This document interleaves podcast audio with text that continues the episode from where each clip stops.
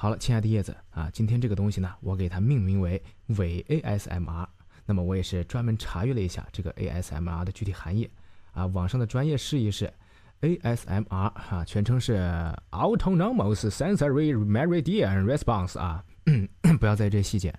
它中文译名是自发性知觉经络反应，呃，是一个用于描述感知现象的新词。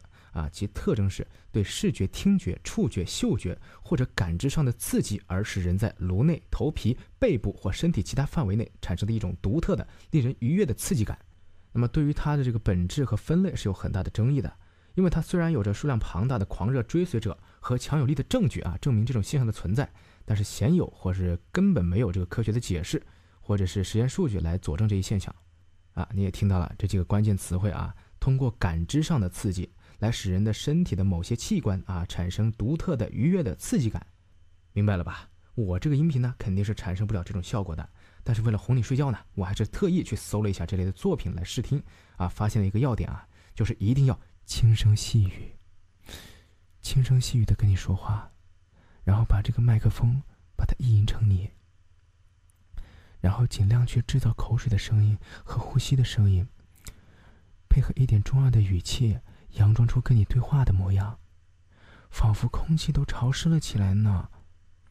网上有好多人都喜欢让男朋友掏耳朵呢，嘿嘿，我当然也是不甘示弱啦，我就让你看着我剪指甲。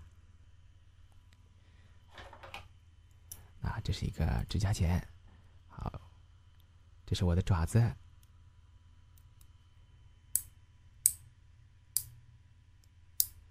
指甲剪发出了很清脆的声音呢。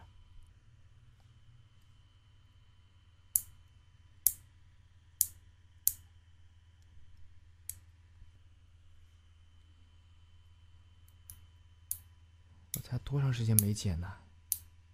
感觉又长了好长，而且指甲里面塞了很多的泥垢。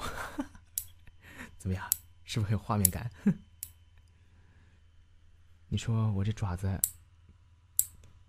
好不好看？是不是真的？那跟你们家嗨嗨的爪子谁更好看一些啊？就知道你会说他的好看。哎，哎，别闹，下次帮你剪呗。这次我先自己剪了，下次帮你剪啊。哎，教你发出一个声音啊，看着啊。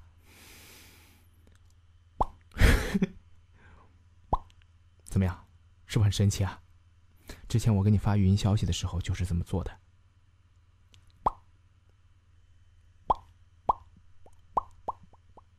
嗯，还有，你试一下，像金鱼一样，有没有？试一下啊！笨呐，当你的面教你都学不来的。好了好了，你把眼睛闭上吧。准备睡觉了，这都这么晚了都。嗯，给你讲个故事啊。我要是讲完这个故事你还是没有睡的话，我跟你说我要发脾气了。这是一个感人的中篇爱情故事啊，它的名字叫做《一生的痛苦》。嗯，就是一个叫森的男人，他一直想和一个叫梅的女人离婚。从结婚后不久呢，他就有了这个念头。当初的决定太草率。森甚至怀疑当初做出娶梅这个决定的人不是自己。也并不是说这个梅有什么不好啊，她是一个好妻子，勤快能干，会体贴人。如果家中只有一碗饭的话，梅是绝对是会让给森来吃的。左邻右舍谁不说梅是个模范妻子呢？所以这个森他讲不出口，他不忍心伤害这样的好妻子。森想啊，等一段时间再说吧，都不是小孩子了。当初结婚草率，现在离婚可不能再草率了。或许平心静气的相处一段时间，说不定能死心塌地的爱上他呢，并从此打消了离婚的念头。梅她毕竟是一个值得爱的女人呐，我也觉得你也是一个值得爱的女人，嗯。但是感情这个东西就是怪，纵然他千般好万般好，森可以把梅当成最好的朋友、最亲的亲人，就是无法让梅成为自己最爱的妻子。那离婚的念头啊，不但没有打消，反倒是越来越强烈，搅得森寝食难安，不能再勉强维持了，这样下去只是无谓的浪费时间。森酝酿着在适当的时候向梅提出离婚。那天呢，森鼓足勇气，正要向梅提出，却听见梅在厨房咳声不止啊！他跑进去一看，只见梅在烟雾缭绕中被辣椒呛得鼻涕眼泪直流啊！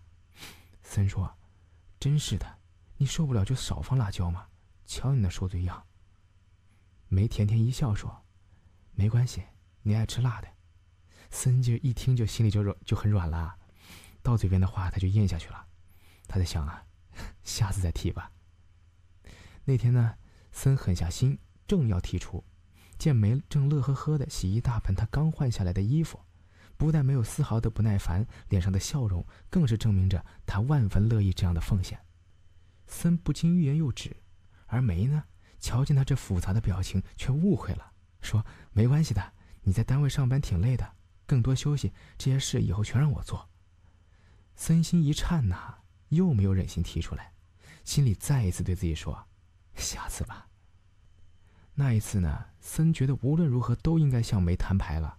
他吃着烤鸡，默默的想着怎样去开口，却发现梅连一块烤鸡也没尝。他问：“你怎么不吃啊？”梅瑟瑟一笑说：“你爱吃，多吃点娶我这样一个没能耐的老婆，让你受苦了。”森鼻子一酸，想好的台词啊又没有说出口。就这样，森被梅或一杯清茶，或一句话语，或一次雨中送伞，一次又一次的打消离婚的决心。后来呢，两人有了孩子，这更成了不忍心离婚的重大理由。尽管离婚的念头在森的心中翻滚涌动，他始终没能提出过一次。最难的一次呢，是在森狂热的爱上了一个少妇。离婚的念头也达到了前所未有的顶峰，但最后呢，他经过左思右想，还是克制住了，因为森觉得，要是因为这种事而提出离婚，自己将是一个不道德的、遭人唾弃的男人，更是万分对不起梅。好了，一切都熬过去了，两个人慢慢都老了，老了就没有那份闲心了。少年夫妻老来伴，两人风风雨雨相伴过余生吧。森后来总结了他的生活，虽然总感到痛苦，但他也感到无比的满足。回首与梅三四十年的风雨人生，从没和他红过一次脸，让他幸福的走过了这一生，自己也算是对得起梅啊。梅是好妻子，自己也是好丈夫。森突然觉得自己很伟大，伟大到甘愿牺牲自己。结果呢，这个梅竟先森一步而感染了重病，时间不长就要不行了。梅单独和森谈话，说他万分对不起森，临终前呢想把心里话说出来。他说：“其实我这一辈子一直有离婚的念头，又一次次纠正了这个错误的念头，总是不忍心伤害你，就一次次痛苦的忍下来。我的牺牲让你快乐的过完了这辈子，我也就无悔了。”森惊呆了，原来都以为自己是好人，却在漫长的岁月里折磨着对方，却只认为是伟大的牺牲。这故事呢，到这里就结束了。嗯，我觉得吧，这这俩人其实一开始并不相爱的话，没有必要在一起的。其实，哎呦，都睡这么香了呀！也挺老实，没有磨牙呀，真可爱。晚安，叶子。